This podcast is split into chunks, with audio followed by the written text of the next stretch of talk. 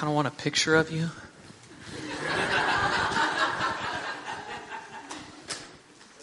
Okay, all right. Thanks, guys. Think about you often. When anybody begins a race, they begin with the end in mind. Nobody starts a race just to start a race. They start a race to end a race. Everybody who loves running, or hates running rather, is like, Amen. I didn't even start races. Um, the end is on their mind at the beginning, and how they run throughout is determined by how they want to end. It's how races work.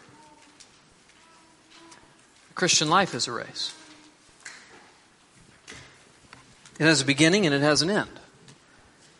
The beginning is trusting in the Lord Jesus Christ. The end is death or the Lord's return, and then a judgment which takes place following that. And like runners run determined by how they want to end, Christian, how you live is determined by how you want things to go for you in the end. We need to think about the end this morning. As we come toward the end of James' letter, we need to look at the end of all things. We need to see where everything goes, and we need to ask ourselves are we living in light of the end? That seems like an awfully big question. Praise God that James does what James always does. He gets down into the trenches fast. And he shows us in real time, in real life, what that means to live in light of the end. So, would you open up your Bibles to James chapter 4, verse 11, as we continue in this wonderful book God's given to us? James chapter 4, verse 11. And I'm going to read through chapter 5, verse 12. Do not speak evil against one another, brothers. The one who speaks against a brother or judges his brother speaks evil against the law and judges the law. But if you judge the law, you are not a doer of the law, but a judge. There is only one lawgiver and judge, he who is able to save and to destroy. But who are you to judge your neighbor? Come now. You who say, Today or tomorrow we will go into such and such a town and spend a year there and trade and make a profit. Yet you do, know, you do not know what tomorrow will bring. What is your life? For you are a mist that appears for a little time and then vanishes. Instead, you ought to say, If the Lord lives, if the Lord wills, we will live and do this or that. As it is, you boast in your arrogance. All such boasting is evil. So whoever knows the right thing to do and fails to do it, for him it is sin. Come now, you rich. Weep and howl for the miseries that are coming upon you. Your riches have rotted and your garments are moth eaten. Your gold and silver have corroded, and their corrosion will be evidence against you and will eat your flesh like fire. You have laid up treasure in the last days. Behold, the wages of the laborers who mowed your fields, which you kept back by fraud, are crying out against you. And the cries of the harvesters have reached the ears of the Lord of hosts. You have lived on the earth in luxury and in self indulgence. You have fattened your hearts in a day of slaughter. You have condemned and murdered the righteous person. He does not resist you. Patient, therefore, brothers, until the coming of the Lord. See how the farmer waits for the precious fruit of the earth, being patient about it until it receives the early and late rains. You also be patient. Establish your hearts, for the coming of the Lord is at hand. Do not grumble against one another, brothers, so that you may not be judged. Behold, the judge is standing at the door. As an example of suffering and patience, brothers, take the prophets who spoke in the name of the Lord. Behold, we consider those blessed who remain steadfast. You have heard of the steadfastness of Job, and you have seen the purpose of the Lord, how the Lord is compassionate and merciful. But above all, my brothers, do not swear, either by heaven, or by earth, or by any other oath, but let your yes be yes, and your no be no, so that you may not fall under condemnation. This is what it looks like to live in light of the end. I see four big ideas here. Be careful how you speak. Be mindful who's in charge. Beware the love of money. And be patient till Jesus comes back.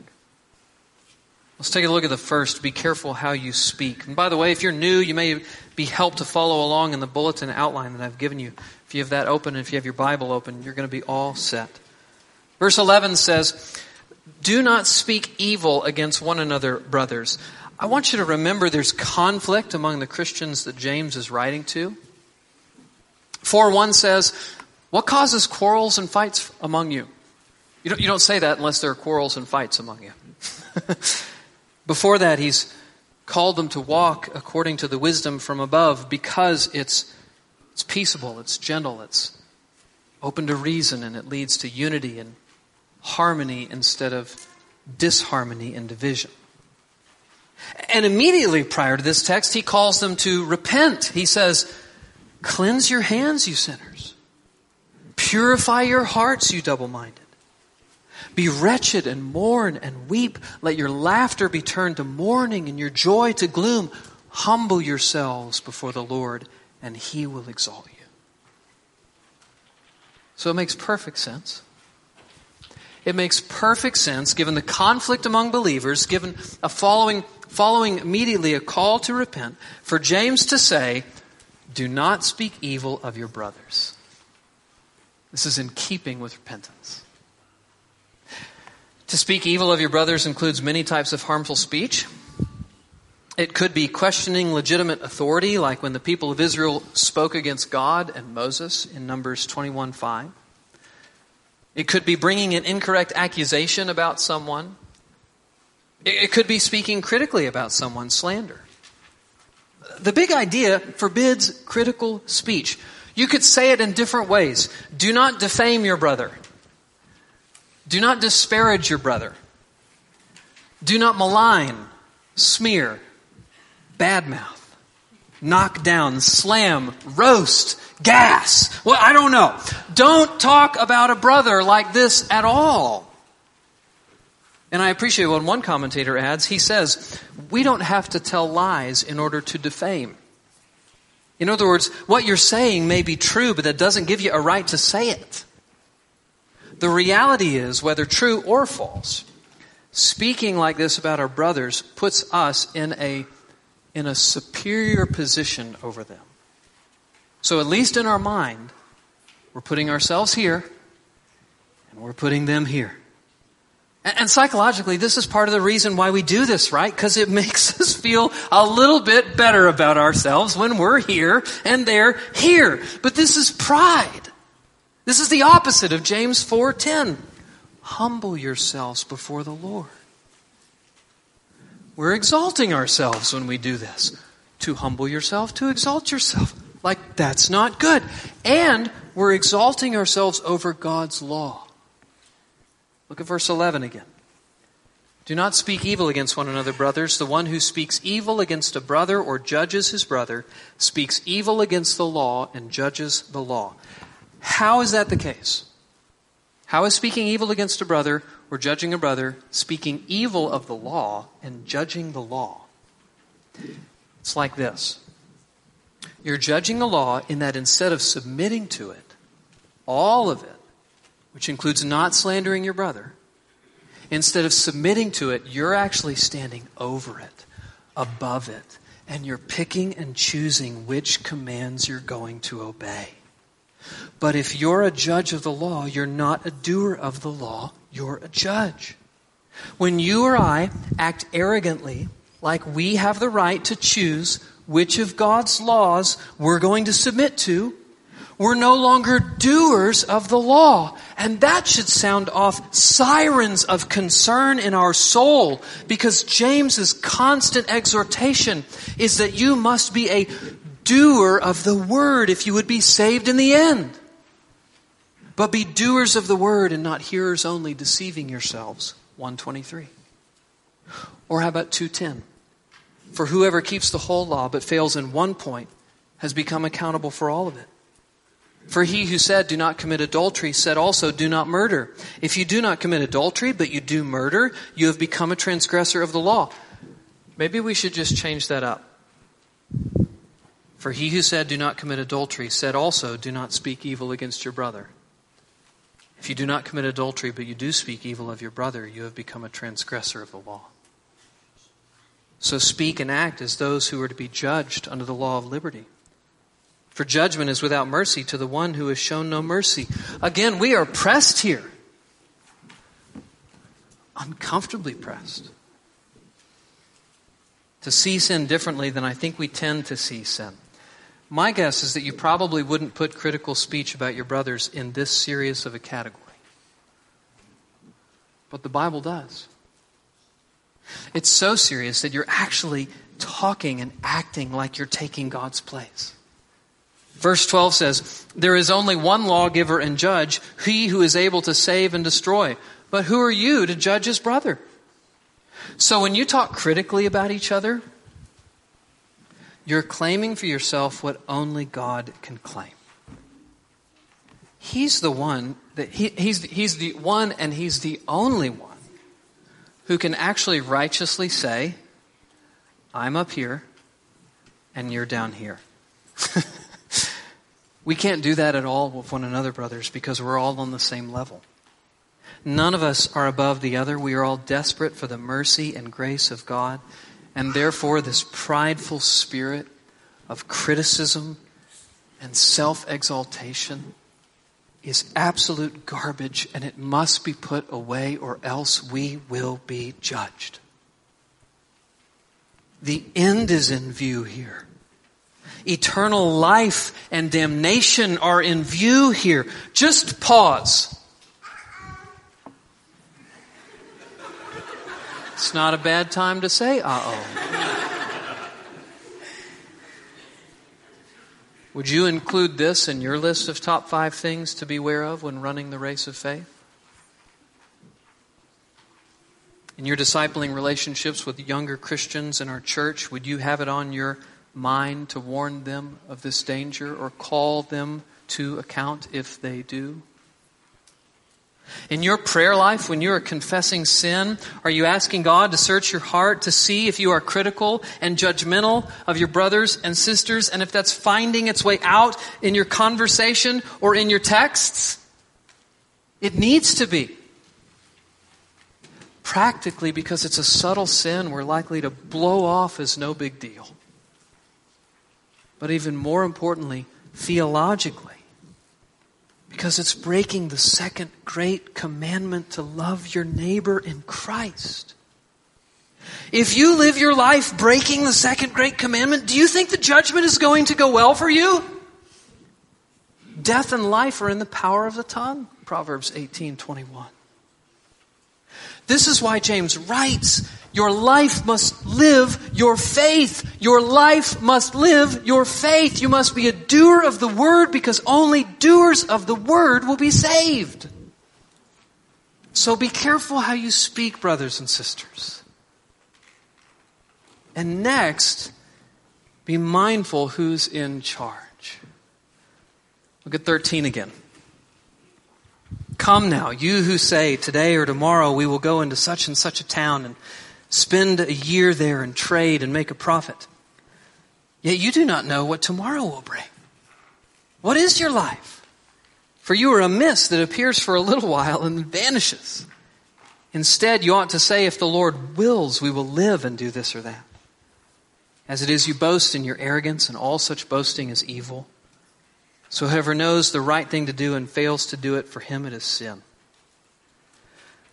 So I like Star Wars The Force Awakens, and there's one scene in there where Finn says to Phasma after they've taken Phasma captive, and he's kind of fired up because she used to be like his superior officer and make him do things he didn't want to do, and now she's kind of caught and he's in charge and he's a little fired up, and he said, Who's in charge, Phasma?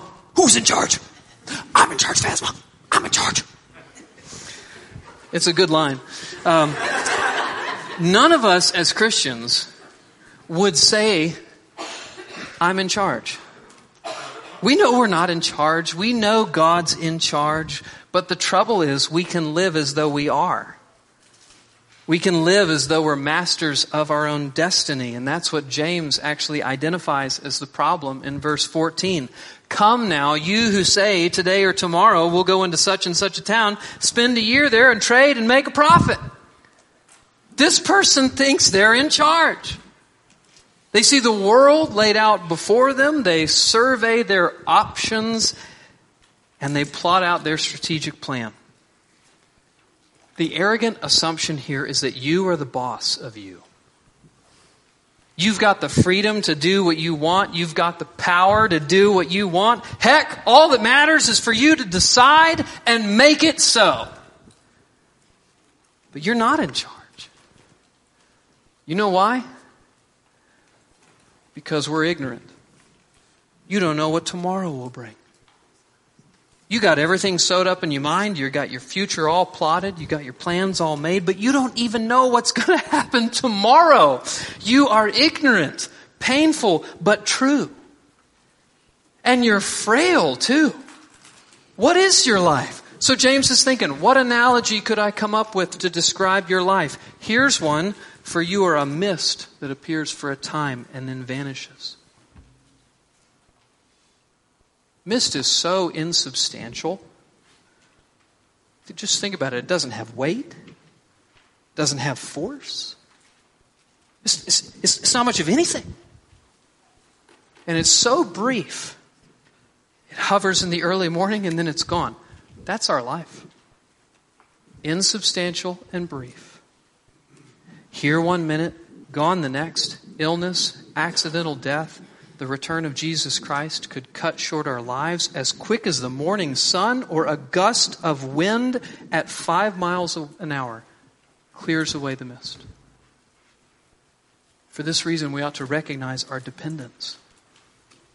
Instead, you ought to say, if the Lord wills, we will live and do this or that.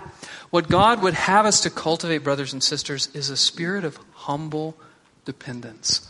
Humble yourself in the presence of the Lord.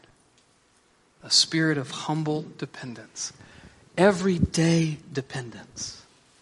If the Lord wills, we will live today dependence. He wants us to recognize our dependence upon Him every day. Why do you think He instructs us to pray? Give us this day our daily bread. It's to cultivate dependence.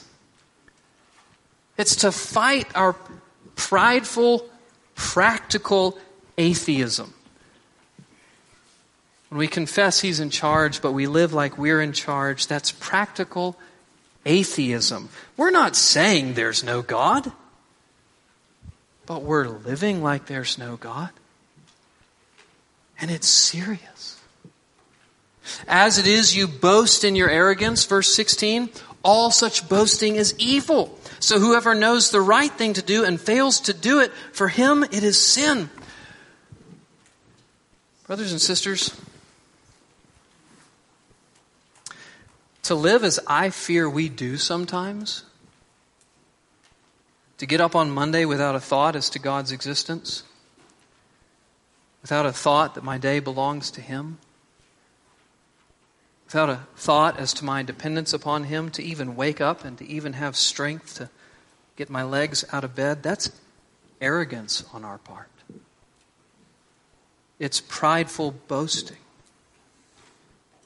That's us living as though we are in charge. There is a total disconnect between our faith and our lives when this happens, and we have got to make this connection. And it's hard to make this connection because this is so mundane. Honestly, this is so simple and daily. This one and the last one. Don't speak critically about your brothers. Don't think that you're in charge. So mundane. But Christianity is lived out in the mundane. And living it out in the mundane means you're living it in light of the end. What is the end but whenever the mundane stops? And you don't know when it's going to stop. So you need to live it. And here I can't help but to say to any who are outside of Christ this morning, waiting to do business with God is so foolish. So if you're saying in your heart, I'll think about God one day, you know, and you, you kind of exit in your mind in this stage in life, here's where I'm going to do business with God. That day may never come. You have today. That's all you have. And actually, you don't even know if the end of the today is going to come. What is your life? It's a mist. You don't have a promise for anything other than right now. And right now, you can lay down your foolish arrogance that presumes a future you don't know and you can't control. You can lay that down at the foot of the cross along with every other of your sins, whatever they may be and receive forgiveness through faith in Jesus Christ.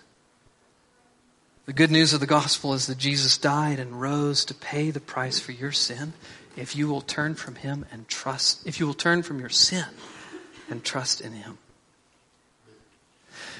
Now, maybe a barrier for you is that you're a little bit mad. You may be mad. You may be mad because things that you've hoped for and planned for haven't worked out. Things haven't gone the way you want things to go. You know, maybe, maybe one of the reasons for that is because God is trying to show you before it's too late that you're actually not in control.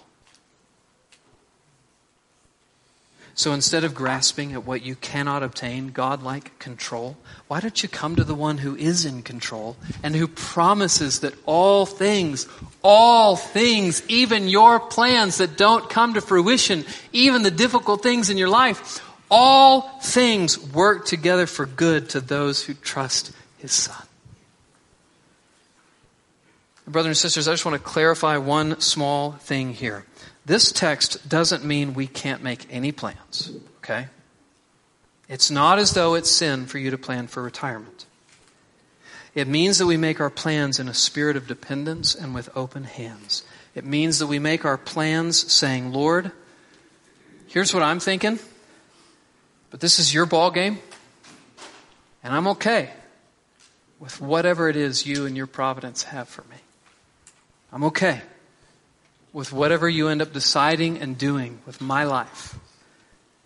Which, by the way, don't you think that's going to affect your life? If you live consciously dependent on the Lord, won't that impact the very plans that you actually end up making? Won't that impact the things you long for and work for? If God is actually on your mind, don't you think your life is going to arc Godward instead of selfward? That's the point. And I'd say it will also protect you from the next warning James gives us, and it's a big one. Beware the love of money. Look at 5 1. 5 1 Come now, you rich, weep and howl for the miseries that are coming upon you. Your riches have rotted, your garments are moth eaten. Your gold and silver have corroded. Their corrosion will be evidence against you and will eat your flesh like fire. You have laid up treasure in the last days. This is a warning about storing up treasure in the wrong place. Speaking to those of means in the church, he begins with a call to repent. Weep and howl. That's an urgent call to repent. Why? For your miseries that are coming upon you. What are the miseries? The miseries of hell. Why in the world would James warn people in the church about hell? Because they're living more for the here and now than they are for the hereafter. And if they keep doing that, hell is exactly what awaits. Well, how do we know they're living more for the here and now than the hereafter? Because they're storing up treasure in the wrong place. Do you guys remember Jesus' parable in Luke 12? There's a wealthy landowner, bumper crops. He looks at himself and he says, What am I supposed to do? I got more than my barns will hold. Here's what I'll do I'll, I'll tear down these barns, I'll, I'll build new ones, and, and I'll say to my soul, Soul, you have ample goods laid up for many years. Relax, eat, drink, be merry. And God says to him, You fool, this very night your life will be required of you. These brothers of means are doing exactly the same thing here. And I say brothers of means because I'm afraid when I say rich, you think of Jeff, Jeff Bezos, Bill Gates, Elon Musk, and you don't think of yourself. But this can be us. We can live like this. We can live for the accumulation of stuff more than we do for the glory of God. And if we do, we will find our riches will rot. Your riches have rotted and your garments are moth eaten. Everything you've lived for ultimately comes to nothing. It's so interesting that he says your gold and your silver have corroded. You know why that's interesting? Because gold and silver don't corrode.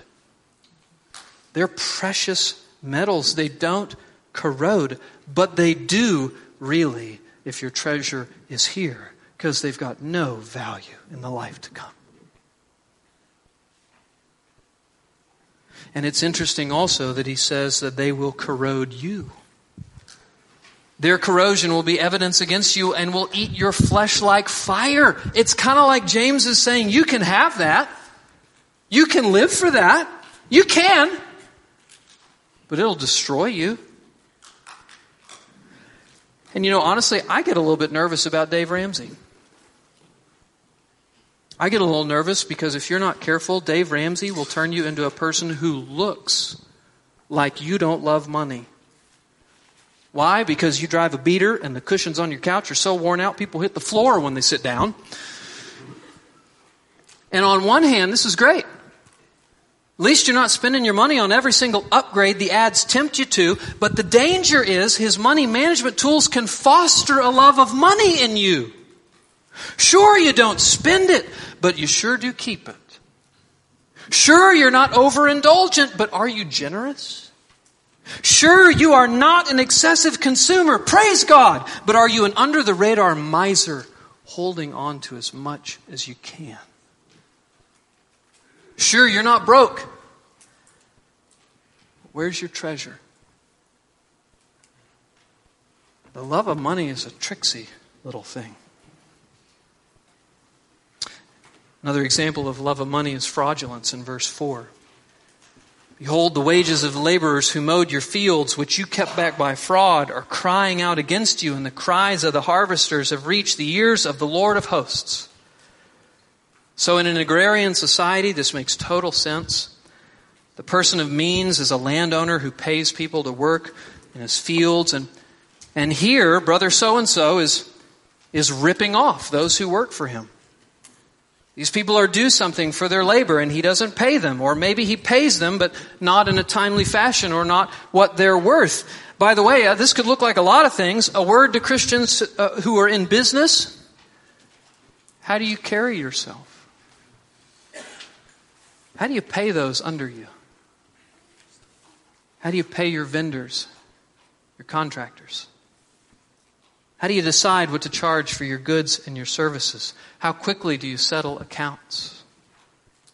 Do people walking away from working with you think that they've been treated fairly, honestly, or well? Or do they walk away from you with a sour taste in their mouth, hoping they don't see you again?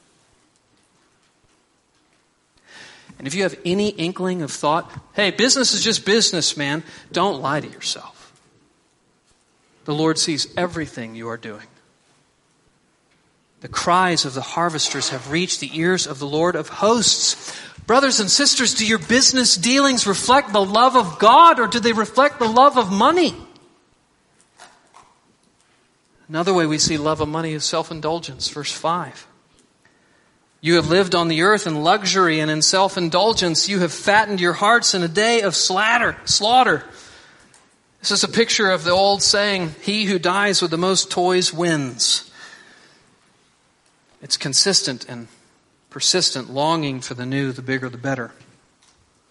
It's, it's kind of the me monster, unrestrained, frankly. And those who live this way are fattening themselves for the day of slaughter. It's like every day you become more and more fit for judgment. Because every day you show yourselves not the servant of the Lord Jesus Christ, but the servant of money. And no man can serve two masters. Uh, one more note from James on this topic in verse 6. You have condemned and murdered the righteous person. He does not resist you.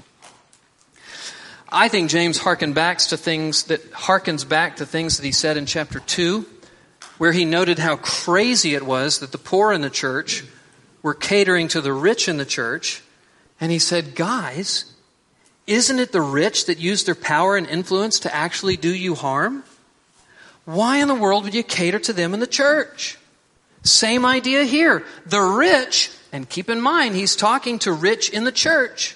The rich, due to their social capital, due to their power and influence, they can exert their will such that less powerful brothers and sisters are oppressed and marginalized. I think murder and, and I think to murder and to condemn is most likely speaking hyperbolically, but maybe it's not. It is crazy what the love of money can do to you. Before moving on, I just want us to pause again. How would James have us think about this section for ourselves? So let me just say, first of all, James is not forbidding riches. Paul tells us what to do if we are rich. 1 Timothy 6:17. As for the rich in this present age, charge them not to be haughty or to set their hopes on the uncertainty of riches, but on God, who richly provides us with everything to enjoy. They are to do good, to be rich in good works, to be generous and ready to share, thus storing up treasures for themselves as a good foundation for the future, so that they may take hold of that which is truly life. So this isn't forbidding riches, but I would say to you, beware, brothers and sisters, of the desire for riches. 1 Timothy 6 says, But godliness with contentment is great gain. For we brought nothing into the world, and we cannot take anything out of the world. But if we have food and clothing, with these we must be content. But those who desire to be rich fall into temptation, into a snare, into many senseless and harmful desires that plunge people into ruin and destruction. For the love of money is a root of all kinds of evil. It is through this craving that some have wandered away from the faith and pierced themselves through with many pangs. So it's fine to be rich. And frankly, I have to tell you that all of us in this room are rich. If we were to compare our household wealth to the rest of the entire world, I guarantee you we'd be in the top 20%, every single one of us. And honestly, that's not a problem. There is nothing inherently evil in having money. The problem is a self oriented approach toward money. So, in regards to your money, you need to ask yourself what do you want the conversation between you and the Lord to look like? when it comes to your stewardship of the resources He put in your hands? What do you want the conversation between you and the Lord to look like when it comes to your stewardship of the resources He put in your hands? Is He going to see your stewardship and see generosity, giving, a heart and a life that looks to jump at every opportunity to bless? Or will he look at your stewardship and see a desire to have and to hold? To give enough, but not too much? Will he see love for his son in the way you stewarded resources, or will he see love for money?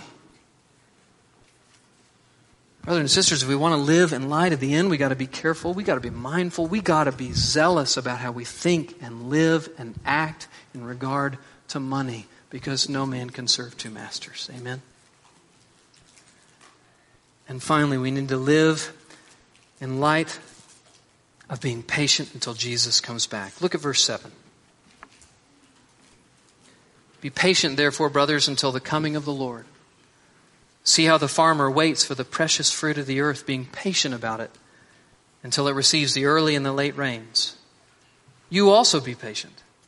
Establish your hearts, for the coming of the Lord is at hand.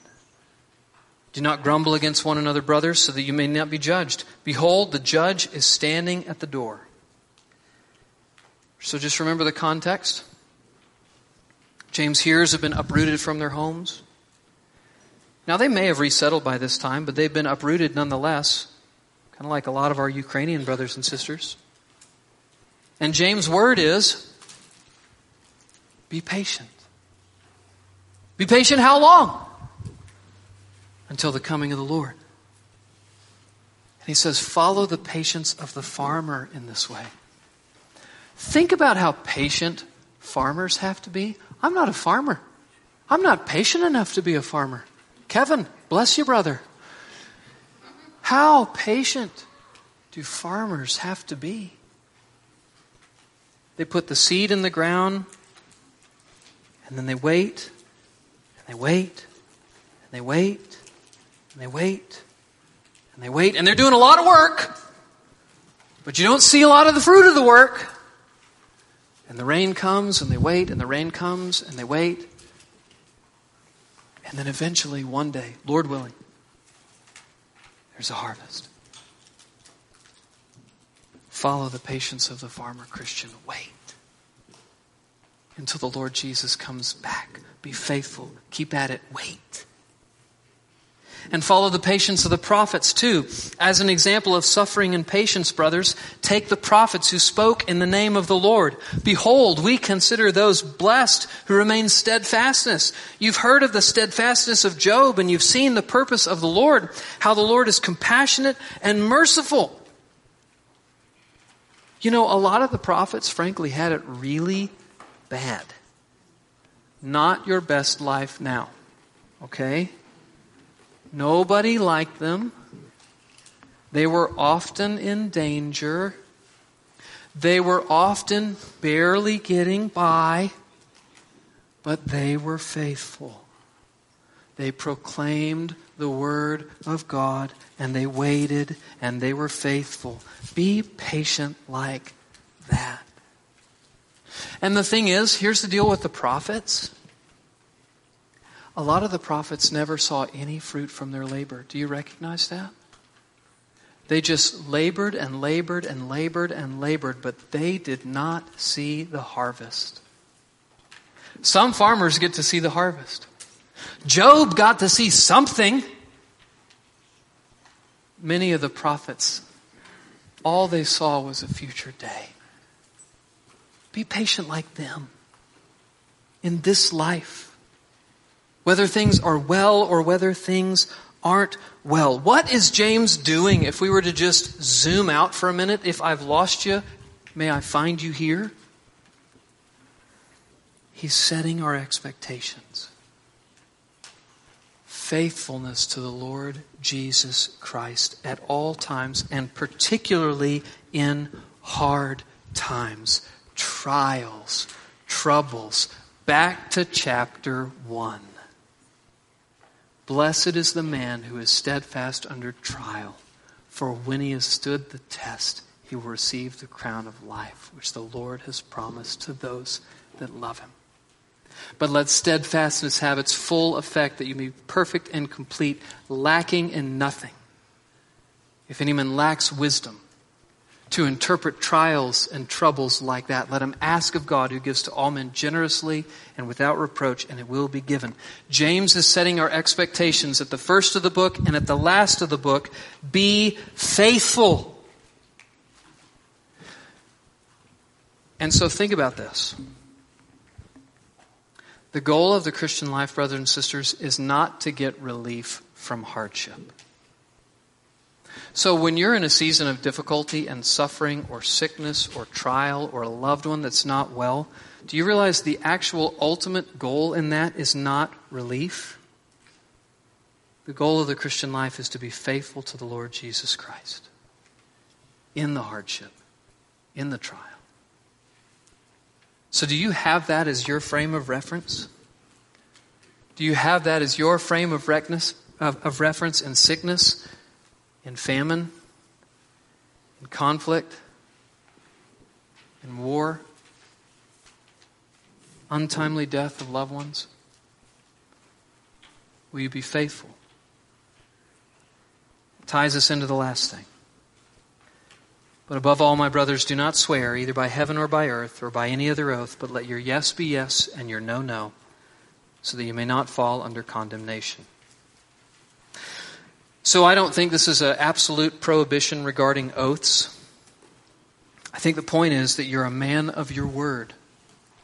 I think the point is that you say what you mean and you do what you say. You have said, I am a follower of the Lord Jesus Christ. Keep your word, brother and sister. Be a doer of the word, brother and sister. Keep your commitment to Christ, which will result in you keeping your word to others, which will keep you from falling under condemnation. This is all about being doers of the word. Is James teaching us salvation by works? I shouldn't even have to ask or answer the question. Heck no. James is teaching nothing more than what Paul teaches, which is that saving faith actually works. It lives, it breathes, it obeys the law of God, and it does so in the mundane cracks and crevices of life. Saving faith gets into the nitty gritty and it transforms us. It transforms how we talk, and how we live, and how we walk from now until the end. And so this morning, if you are a sufferer and a struggler, to the one who is weighed down with less zeal and obedience to the Lord Jesus Christ than you would desire, and your conscience is pricked, my encouragement to you is to merely be faithful. Keep moving. Keep putting one foot in front of the other. Be patient until the Lord Jesus returns. Don't be discouraged by your flubs. You are saved by the grace of God alone, not by your obedience. Just keep moving. But to anyone this morning who is comfortable and not afflicted by the things that I have said, the scripture would have you to feel the weight of every single exhortation in this passage and fear. Because the only faith that saves is the faith that looks like this. So if you are comfortable, feel the weight and come to Jesus Christ freshly in repentance and faith and trust Him for His grace and walk out your faith in fear and trembling. Let's pray. Father in heaven, we thank you for your grace. We recognize that your grace is costly. It cost you everything, it costs us nothing, but it actually costs us everything. You would have us to follow you, really, truly, wholly. Grant us grace that we might continue to do that. In Jesus' name, amen.